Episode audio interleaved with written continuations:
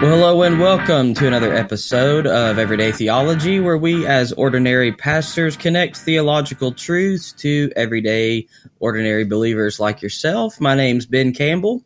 I'm joined with Dustin Walters. Dustin, how you doing? Man, I'm doing well. Our listeners probably get tired of our back and forth banter sometimes, but we're so thankful to be here today. And I'm excited to tell our listeners, Ben, that we're going to be talking about another instance of Forlines and Fridays today you guys will recall that on the first of the month, we have been discussing one chapter of Mr. Forlines' book, The Quest for Truth, even though today we're going to be talking about chapter five, which is entitled The Nature and Attributes of God. The Nature and Attributes of God.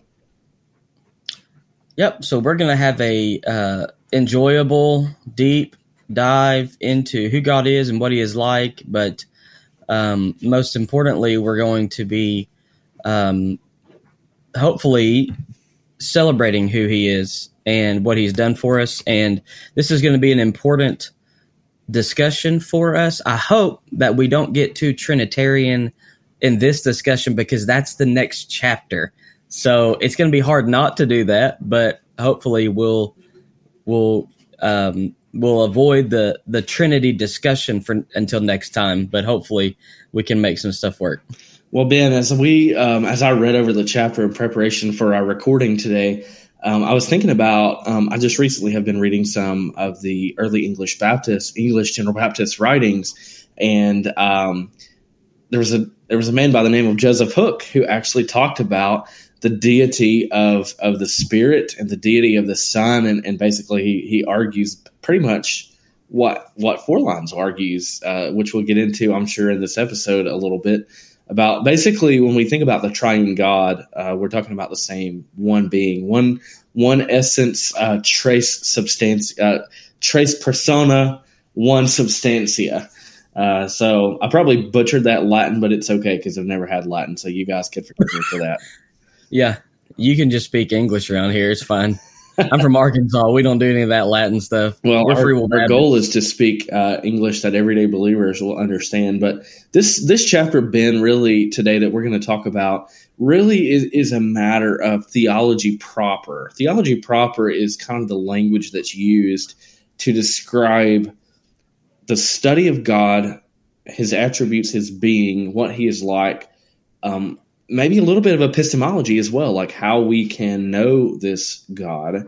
So I'm really excited, Ben, about all that we have to do today uh, to discuss about um, the nature and attributes of God. I think, Ben, if you're good with it, I think it might be good if we uh, talk about maybe an overview of the chapter, and then as we think about some of the chapter headings, then maybe you and I can kind of go back and forth about some of the specifics uh, within each chapter. And by the way, one of the things I love about Brother Forlines is that he wrote in such an intellectual way that his work is respected, intellectually credible, and yet at the same time, his work is for the total person. His his work, he didn't write this chapter on the nature and attributes of God so it would sit on a shelf and collect dust, but so that worshipers might arise and, and may orient their total person under the lordship of the triune God. So, with that being said, Ben, uh, any other introductory remarks before we get into an overview of the chapter and then kind of some of the specifics that he outlines here?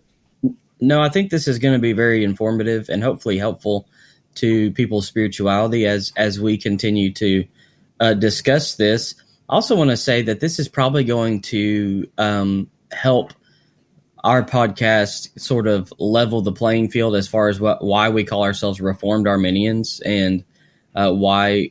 And part of that is because of what we believe about God and His person, um, and the Trinity and those sorts of of things that um, we're going to try to um, communicate in this episode and the next Forlines and Friday. But uh, that that's really going to be uh, kind of one of the big goals here is to communicate what Reformed Arminians have to bring to the table when it comes to theology proper. Well, and as you might imagine, dear listener, um, there are different approaches uh, in the doctrine of salvation, which is soteriology, the study of salvation, um, coming from that Greek word soteria. Um, and I was, as I said that, I was thinking about the different endings there. But Um, so, soteriology, doctrine of salvation. When we think about typically Calvinism, Arminianism, um, a lot of times, Ben, people think about Reformed theologians as simply only Calvin or Luther or Edwards. Um, but we, along with Matt Pinson and others, believe that Jacobus Arminius was reformed in the same way, uh, in that he affirmed the five sola of the Reformation, and and he believed the Bible to be sufficient as as guiding for faith and practice. But Calvin's description of theology proper was different than Arminius's. Perhaps someday we could we could do a comparative analysis, Ben, of um, Calvin and Arminius on theology proper. Sounds like mm-hmm. a fun episode. But for today, yeah. dear listener, let's go ahead and situate ourselves. Grab your cup of coffee or your water or your Dr. Pepper, whatever it is that you're drinking today. Uh, grab your beverage of choice and uh, sit down with us, uh, and we'll uh, have a good old talk about the nature and attributes of God. Absolutely. Uh, so, what this is going to uh, really answer that first inescapable questions. Again, you mentioned that Forlines is looking to relate theology proper to us as as people, as persons. And so uh, this is going to answer that first question Is there a God? Um, and what kind of being is he, or what is he like? Those types of questions. So the key concept here um, that we need to understand is is what we find here on at the really the introductory remarks of this chapter is that what is true with regard to the nature and attributes of God is equally true of all members of the Trinity.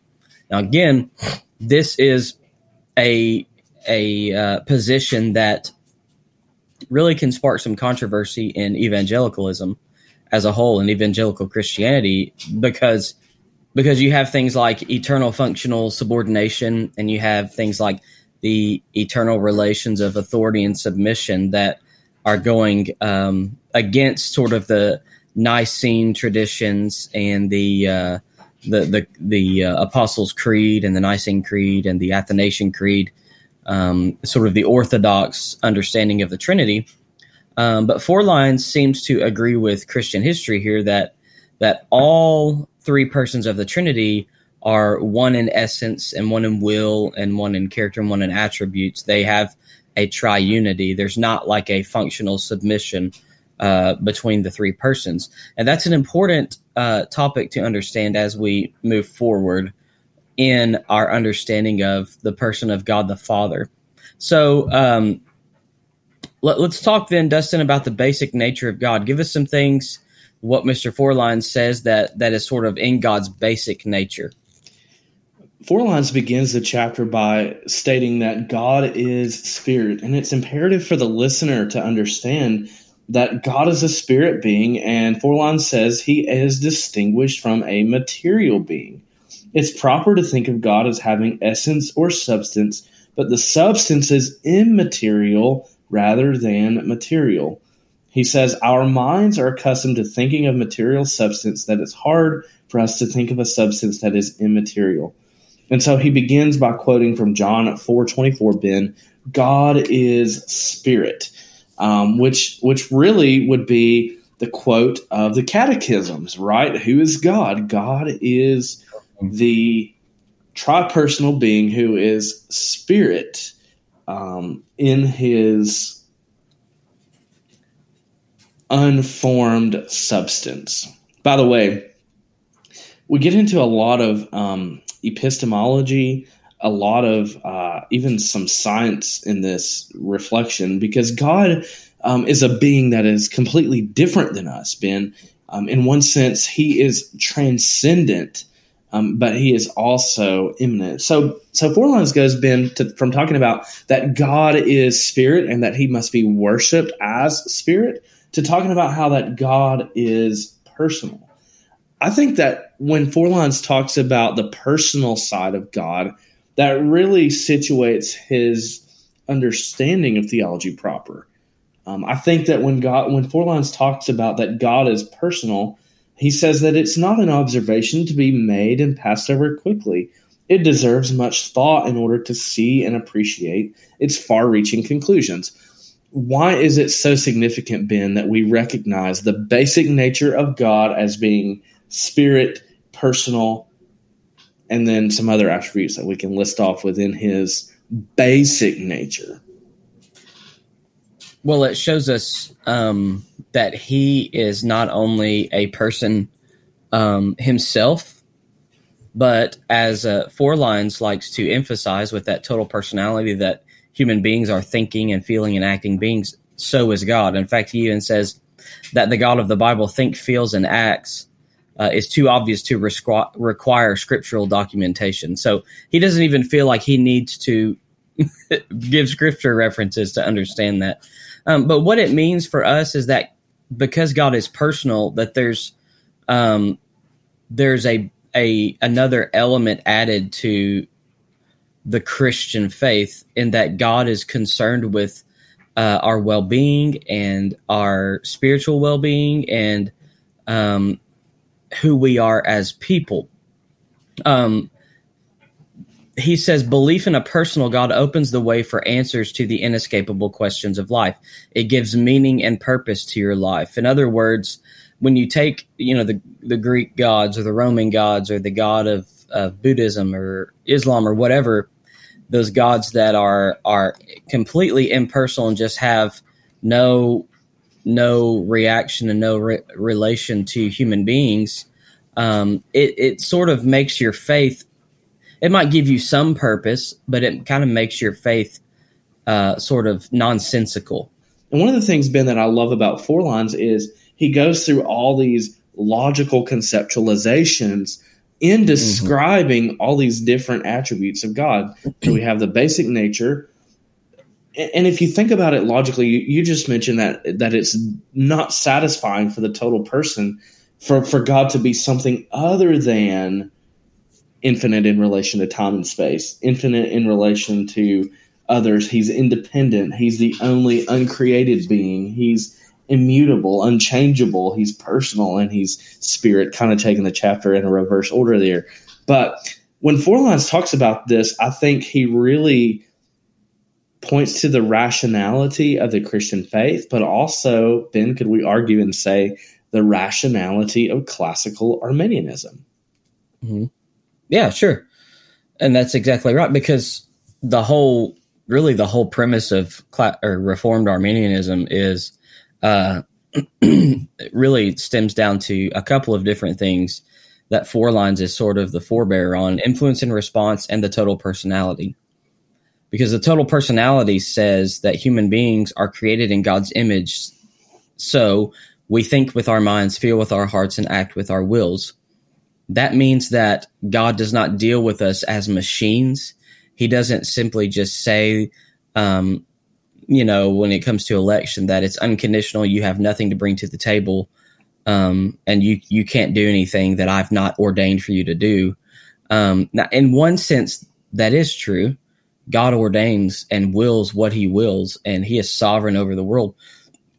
But He has created people in such a way to give them the opportunity to be persons, to be people who think with their minds, feel with their hearts, and act with their wills. That's what it means to be created in the image of God. It's not a silhouette image because God is a spirit. He's not he's not a, a material being. And so um, there there's just so much uh, when it comes to Reformed Arminianism that hinges on our belief of of the total personality and and theology proper. I, I want to make a quick statement um, too. I like I love that Forlines also speaks of God's aseity or his independence. Um, that he is self-existent. He he doesn't exist um, dependent upon something else. Um, he has always existed, and he exists within himself. That's um, another good Orthodox Nicene Athanasian Apostles' Creed traditional view of the the person of God. So um, this is what Forlines says. He says his independence does not mean he will not respond to us, but it does mean the response is in keeping with his own nature, promises, and plans. So he uh, is not uh, going to um, do something contrary to his nature, um, but he does, in fact, because he is personal, respond to us. There's so much there, Ben, about the basic nature of God. It's it's rich. Um, it's it's a very fruitful discussion, but I think it's also helpful for us to do as Forlines does and think not only about God's basic nature, what He is ontologically, but what He is in His natural attributes. By the way, mm-hmm. do you think He is interacting with Aristotelian philosophy philosophy here, where He uh, is perhaps because you know how how Aristotle Ben talks about the the um, the um, natural properties or the the essential properties of a thing, uh, which God would be not a thing. We've already cleared that up, but but I think Aristotle kind of talks about.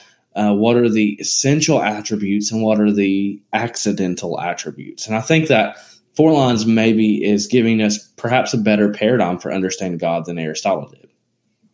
Sure, probably so. I, I, I would I would say that's probably uh, in the way that that Forlines would be writing, kind of in an, a way that Aquinas would re, uh, you know interact with Aristotle and stuff as well.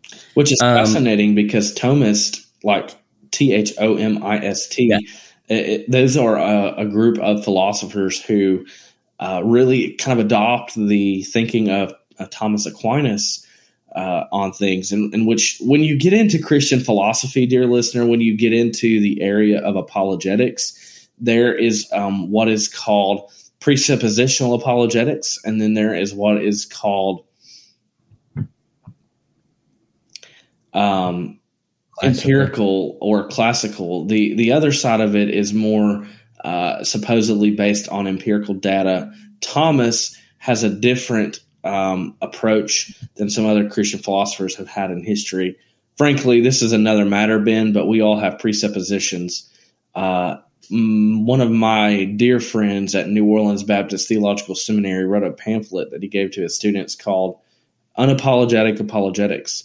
And in that, he argues that we all have presuppositions. We need to, we need to strive to make them more biblical and all that. But um, you know, we can't just simply start uh, at nothing. We can't start at uh, a science lab, even though that's valid to coming to truth. So, so as we think about this in relation to God, we've thought we've talked about the basic nature of God and how He's spirit, personal, independent, re- and He's outside of us in relation to time and space. But also the natural attributes of God, which include all the omnis, omnipresent, omniscient, mm-hmm. omnipotent. Ben, tell our listeners what all those omnis mean. I don't know. No, I'm just um, well, and, and I want to distinguish here between so the basic nature of God is that He's spirit, He's unchanging, He's self existent. Um, all of those uh, big twenty dollar words like immutability and aseity and all of those things. Um, he's simple. That's another way. His he, there's a simplicity to uh, the Trinity. Um, but now what we're doing is we're moving into the attributes. In other words, like what is he like? Um, so you have two different categories. You have natural attributes and moral attributes. Um, so his natural attributes basically are um, what he means that kind of how he works in the world. What's his re- relation to the created order? And in that way, he's omnipresent. That just means that he is everywhere at all times. Um, you know, psalmist says, Where can I go from your spirit? Where can I flee from your presence? If I ascend to the mountains, you are there. If I uh, dip down to the valleys, you are there also. Um, we, there's there's never a place where God is not because he's he's omnipresent. He's ever present. His omniscience, meaning uh, that he he has infinite knowledge. We want everyone to know that today's episode of Everyday Theology is sponsored in part by our friends at Welch Divinity School. Through the Master of Divinity degree, Welch Divinity School seeks to foster Christian scholarship and provide leaders with graduate education in theological, classical disciplines and in their integration with the practice of Christian ministry. To learn more about Welch Divinity School, visit welch.edu forward slash divinity. Yeah, so his omniscience again is that his his knowledge is infinite. It is that there's nothing that has ever existed or will exist that is outside of what he knows. Um, and that's because he is the creator of truth, right? Forlines um, the describes this as uh, like our our ways of knowing as upper story and lower story. Um, but there are things that are um, that are available that that are that are known in the mind of God that cannot be known to the human mind. I am um, completely convinced, Dustin, that even in eternity, we will not know everything. I think the yeah. purpose of eternity is uh, to spend our lives, if we want to use scripture references, transforming our uh, lives by renewing our minds and by growing in knowledge of who God is and what He is. submitting like. as worshipers. Right? Isn't that really yeah, what yeah. discipleship's all about? Right. Well, and that's again, that's Romans 12 too, right? Be transformed by the renewing of your mind. Love um, that word, man. Metamorpho. Yeah. Yeah. Right. It's like it's where we get metamorphosis, that that that process of transformation that happens in biology. Um, but what it is is that uh, when we come to God's omniscience, what it is is is that God sees the past and the future just as clearly as He sees right now as the present. Like I can see you. We're not in the same place, but I can see you face to face, um, virtually but but God can see just as clearly as you and I see one another. He can see a hundred years behind, or he can see a thousand years. By the way, Ben, I think this is important as we think about uh, Arminius and we think about Forlines and we think about the nature of God here. Um, sometimes in history, Arminians have been accused of being open theists. Perhaps right. the liberal branches of Arminius Arminians are, but not classical or reformed uh, Arminians. Mm-hmm. In fact, um, there is such a strong argument against Arminius being open theist or Forlines. Um, Free Will Baptists, which is who we are here at Everyday Theology, will cast our cards on the table. Um, if you have questions about what we mean by that, we mean libertarian free will, not libertarian political party, but we mean libertarian free will. Then there's so many different. Um, when you bring up one layer of the onion, there's so many other layers behind it. Um, right. And you know we could get easily lost in the weeds of these these uh, these natural attributes of God. But I but I think it's fair for our listeners to know that um, while we know that in God's mind, He knows all possibilities, all possible worlds. Mm-hmm. This is the actual world in which he created us in his image and according to his likeness. And this is the world in which he sent his son, Jesus the Messiah, to die for. And so, um, while we want to say we are not determinist, we also want to advocate against Molinism. Yeah. Which is controversial. So if we upset some of our listeners there, you could go read about determinism, you could go read about Molinism. And I really sort of see Arminianism as kind of a something else. How does God work in the world without determining the events and yet maintaining his omniscience. Oh, when it's coming out, I know it's this year because um, I talked to him about it last year. But he does have a um, sort of a follow up book to Free Will Revisited that is uh, going on on Molinism. So, dear listener, today so far we've talked about the basic nature of God. Ben and I have been reflecting on his natural attributes, which we were talking recently about open theism and how Arminians are not open theists. Uh, we talked about Molinism a bit, and, and Ben's going to provide some things there in the show notes about how Robert Picirilli, one of the foremost Free Baptist theologians, other than Forlines, um, has kind of talked about how how we are not uh, Molinist, um, and how this kind of situates itself is is really about God's knowledge. God has knowledge been of all probable and all possible worlds, and yet this is the actual world. And I think that kind of leads us to kind of conclude with this discussion on his natural attributes to talk about his power. Talk to us a little bit about what is meant by God's omnipotence before we move on to think about his moral attributes and then kind of conclude uh, what the chapter is about. Well, God's omnipotence, we often say that God is all powerful, and that's very true. I bet that there's some discussions that need to be had probably in like the everyday church because um you know we also we all the times have questions like can god make a rock so big he can't move it thing things of that create nature. a square circle or right right things like that and that's not that's really a a gross misrepresentation of uh, omnipotence and a logical absurdity. That too. um, good good good way to describe that academically, but uh, but um, but one of the things that that we need to understand is that God God's omnipotence means that he is not limited by any lack of power. He does not lack power to do anything, but that doesn't mean that he is not limited himself. So for instance, there are things in the Bible um, that God cannot do. Right? God cannot sin. Tell a lie. God cannot tell a lie. Um, again, Forlines even makes the square circle argument. He cannot make a square circle. Why? Because that's logically impossible. There's no such thing in the world that is has four corners and then but also has no corners, right? That that's that's what the law of non-contradiction. Something cannot be both A and not A at the same time. And uh, so what what Forlines says is that um, omnipotence does not preclude the possibility that there are some things God cannot do. It does preclude the possibility that he is ever limited by lack of power. The very nature of his being produces, I'm sorry, precludes the possibility that he could do some things.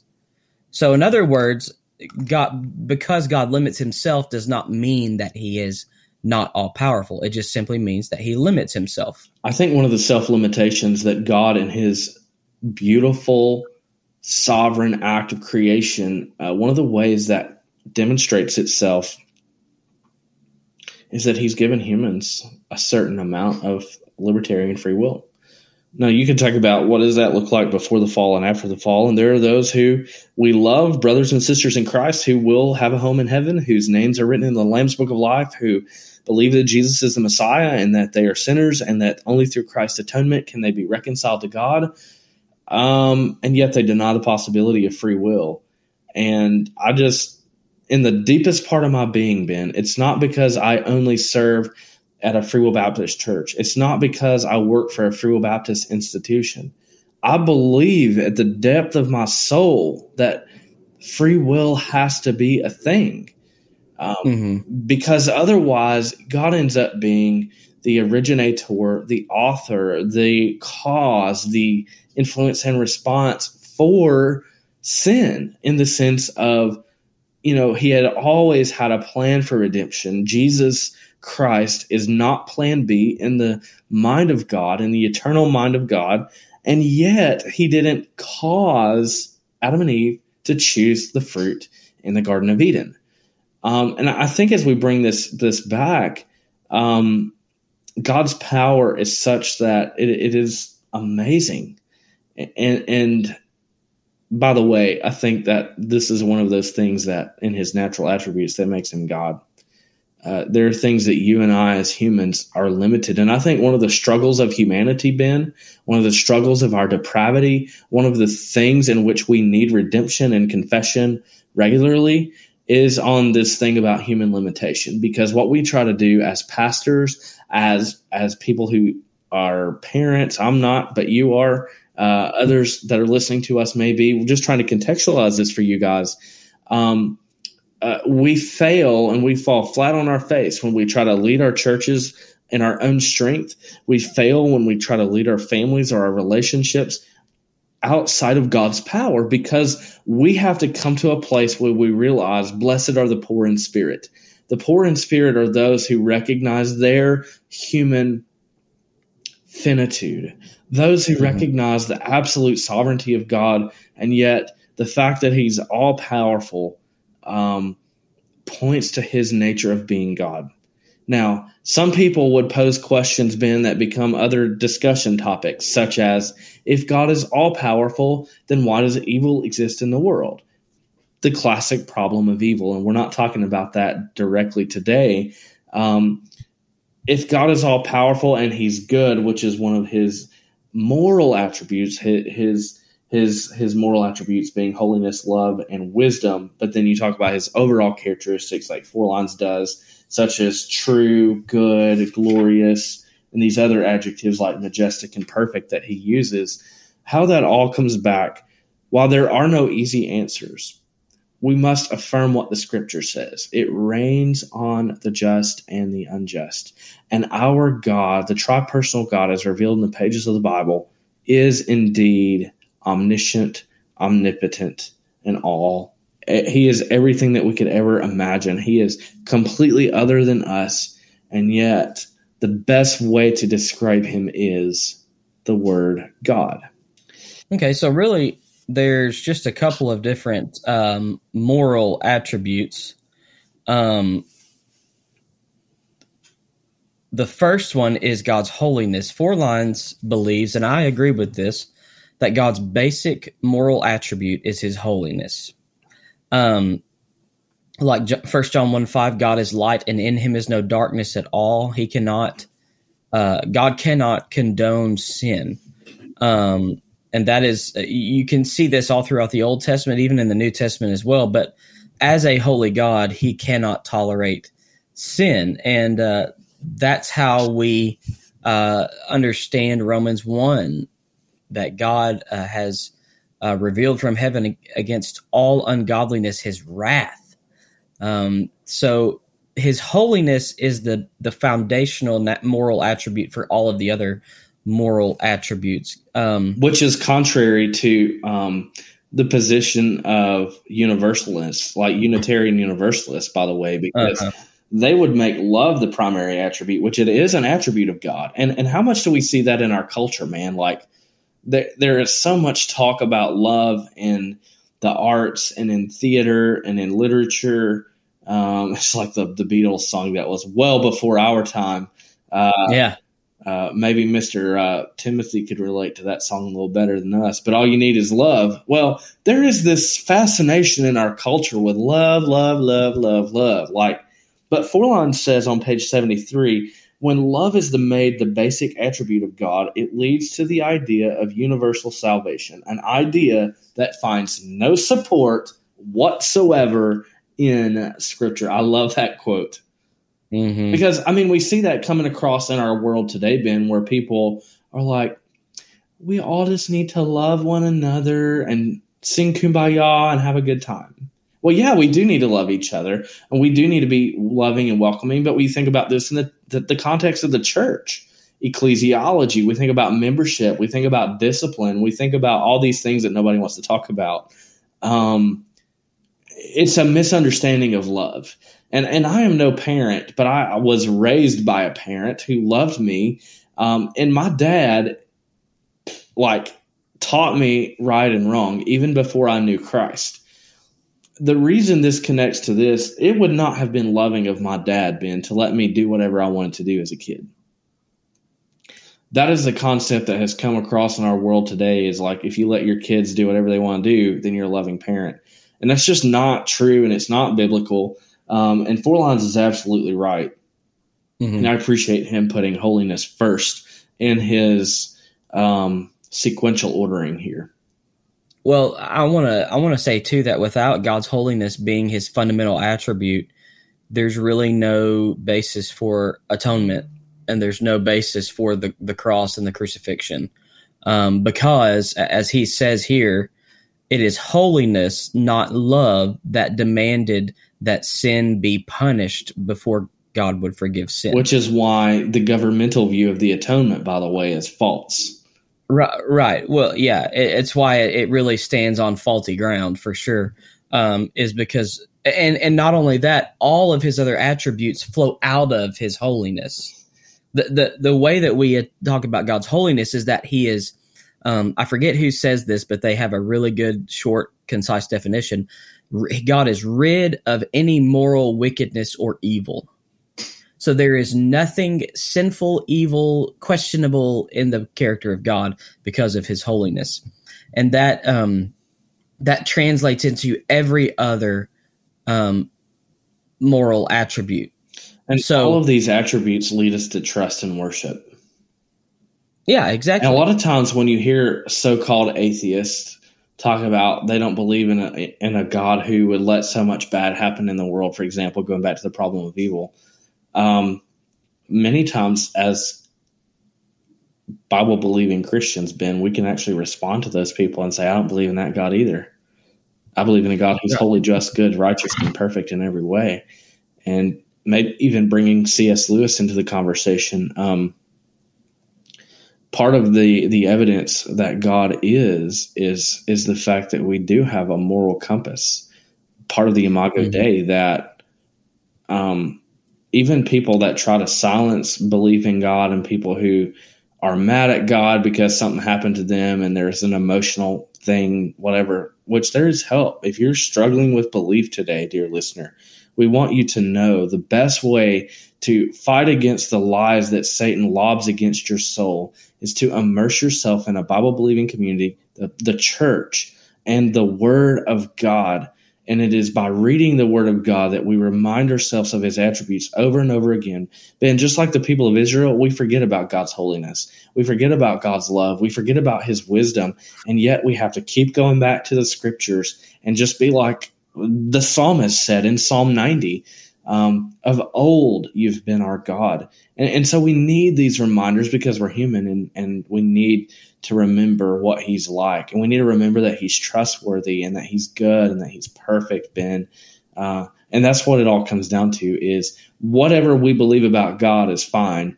But if our belief isn't based on the God as he discloses himself, then it's useless. Mm-hmm. Well, and God is holy. That is his basic fundamental moral attribute. But – uh, that does not mean that he is not love. That does not mean that God is love because the scriptures plainly point that out that he is love, right?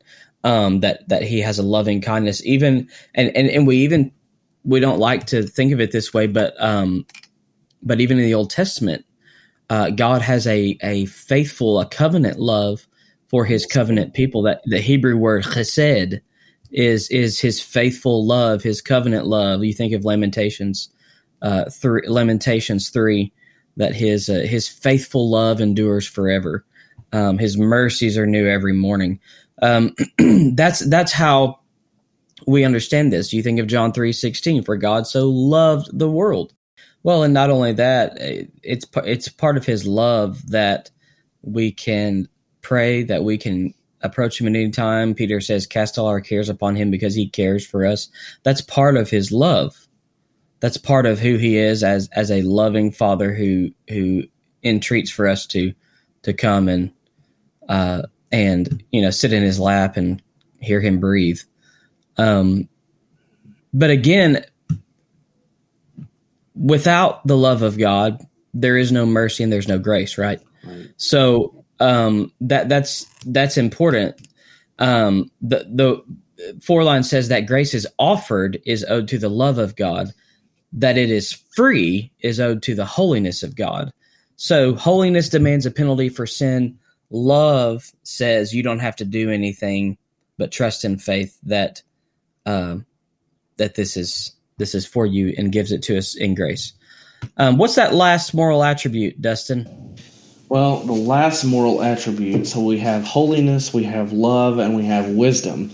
And Forlines actually says um, there is a sense in which holiness, love, wisdom, uh, holiness, love, and wisdom embrace the other. To subtract love or wisdom from holiness would corrupt holiness. To subtract holiness or wisdom for love would corrupt it. To subtract holiness or love from wisdom would corrupt wisdom, yet they are distinct. Um, so they have a relationship, but they're distinct. Mm-hmm. Yep. and so uh, Forlines basically gives natural attributes and moral attributes, saying that his natural attributes is how he uh, how he interacts with created order. His moral attributes really deals with how he interacts with human beings.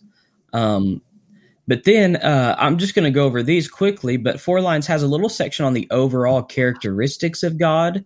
In other words, that God is true and that He is the God of truth. He's good. He's glorious. He's majestic. He's perfect. Um, those are some things on page uh, 76 through the beginning of 78 that you can really um, look at in uh, in time. But I want to speak just a moment to the overall um, awesomeness that Mr. Forlines talks about of God because Mr. Forlines had an interesting perspective. He was not keen on people using the word awesome in to describe anything else other than God. Um, because what he says is that it oftentimes um, it lessens the definition of what awesome means. Awesome meaning is meaning full of awe. And if we say something is awesome, in one sense, we're comparing it to God. Um, it's the most awe is really what fear is in the Bible. It's reverence, it's awe. Um, so we there's there's one sense we need to be careful about um how we describe God. Anything to mention about that, Dustin, before we conclude here? Well, Forlines says when the sinner is faced with the true awesomeness of God, he or she will become interested in the love, mercy, and grace of God as it's manifested in Jesus. When the Christian is confronted with the true awesomeness of God, he or she will be ready for true worship and service. And Ben, I, I wanted to close out, if it's good with you, um, by reading from Romans 11 after Paul reflects on the place of Abrahamic Israel within God's covenant and within the new covenant. Um, he begins to reflect on that in Romans 11, and he clu- concludes mm-hmm. with saying, uh, Oh, the depth of the riches both of the wisdom and knowledge of God! How unsearchable are his judgments, and his ways past finding out! For who has known the mind of the Lord? Who, who has become his counselor? Who has first given to him, and it shall be repaid him? For of him, and through him, and to him are all things, to whom be glory forever. Amen. Absolutely.